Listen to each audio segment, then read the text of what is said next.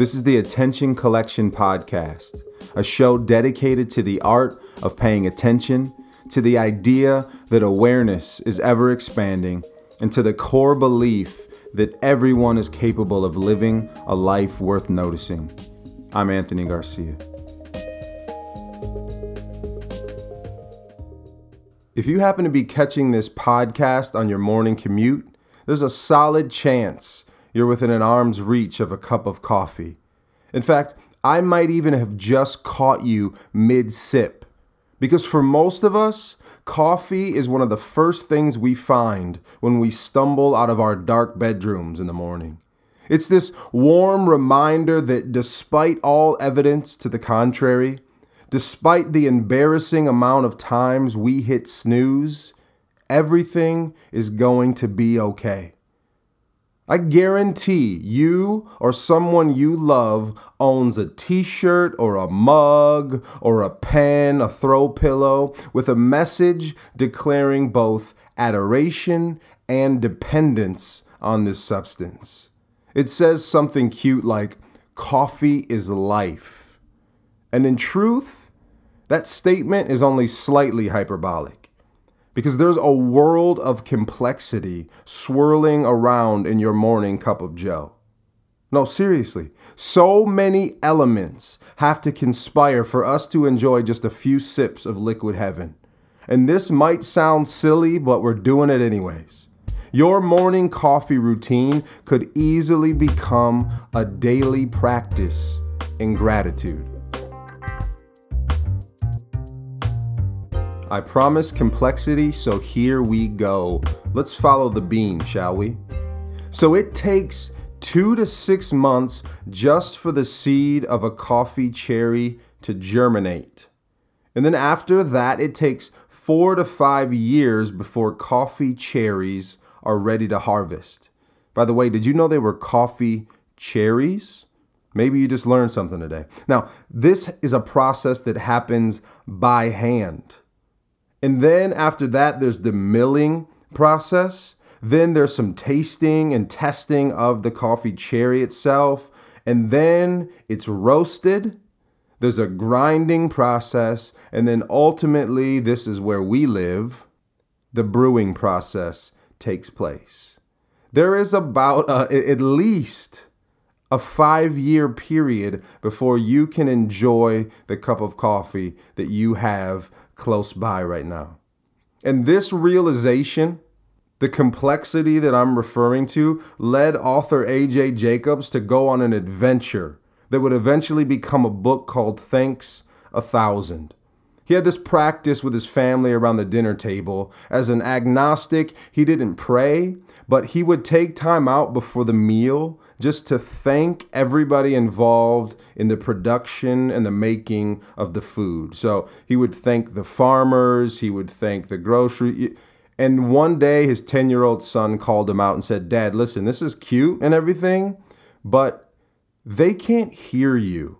So why don't you tell them? And so AJ took that and he said, "Okay, what where can I start?" And he began with his morning cup of coffee. So over a 12 month period, he ended up thanking about a thousand people, and this journey became a book.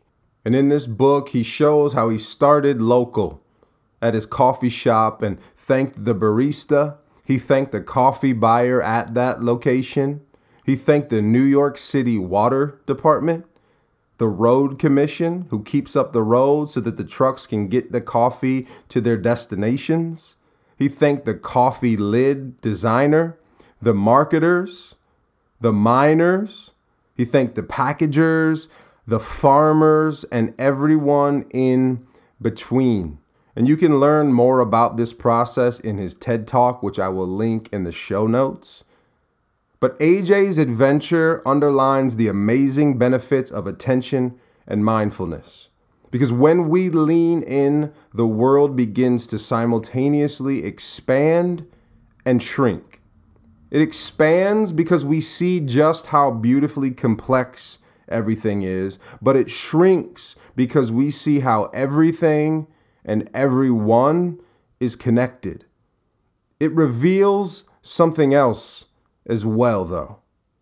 If you were to follow AJ's lead and embark on your own thank you mission, if you journey to the villages where much of our coffee beans are produced, your caffeinated smile would probably drop into a heartbroken frown when you saw the farmers' living conditions and learned some of their stories.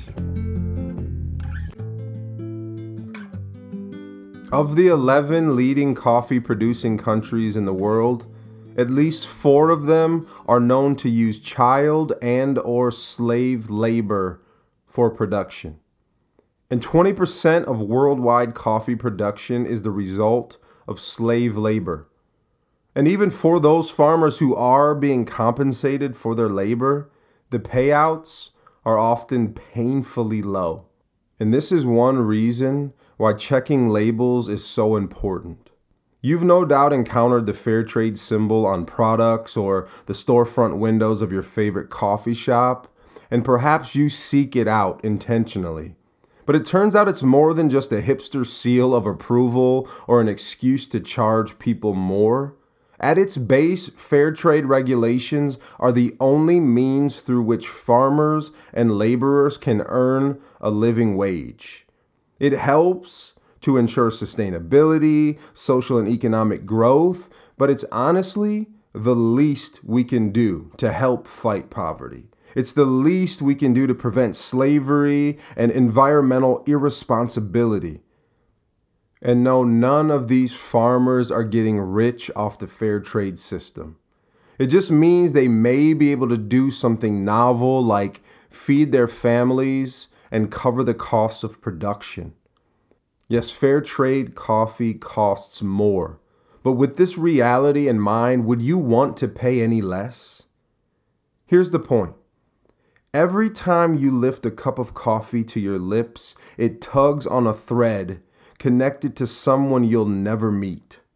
Someone whose life is just as valuable as yours. Someone who has hopes and dreams and fears, aspirations, and people to look after just like you.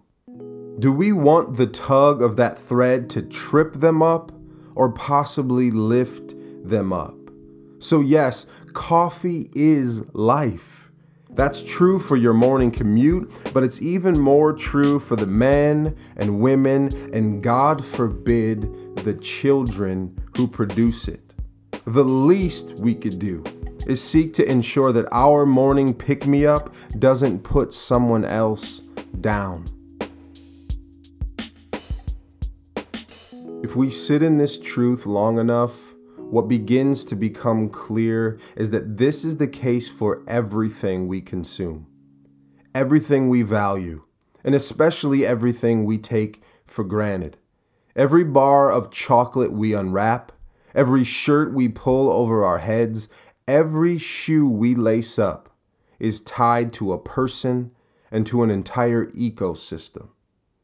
And we all get to choose whether to be conscious or unconscious consumers. The former is harder. It's less convenient, more expensive, and it requires intentionality. The latter obviously is easier, but the truth is becoming increasingly harder to ignore. Activism, the internet, and social media are shrinking the world and making it harder to hide our heads in the proverbial sand. We are free to choose. That is the reality. We don't have to buy with others in mind.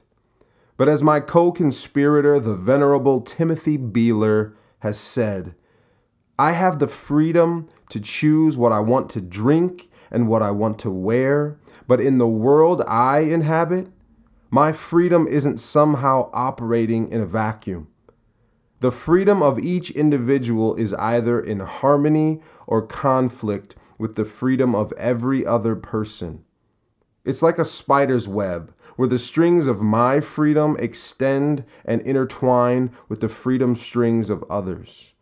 In the case of my coffee, my freedom string may very well attach itself to the arm of a slave in Colombia who's picking beans so that I can satisfy my morning fancy. In the case of my clothes, my freedom string may well be tied to the legs of an Uzbekistani slave laboring in the cotton fields. And he's not wrong.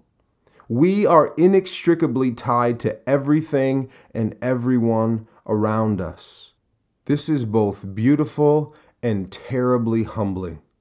But it's worth our careful consideration, perhaps over a fresh cup of coffee fair trade, I hope. So we don't have to go around thanking every person who had a hand in making our coffee or clothing or anything else. But pausing every once in a while, taking the time to focus our attention on the fact that everything, everything is a team effort will go a long way in cultivating our gratitude and developing a mindful approach to the way we live and the way we consume. And I realize at the point most of us begin our coffee consumption in our day, we don't have a lot of bandwidth for thoughtful reflection. But when you get the chance, maybe over an afternoon cup of coffee, reflect on this. The truth is, life is amazing, but sometimes we need a little help seeing it.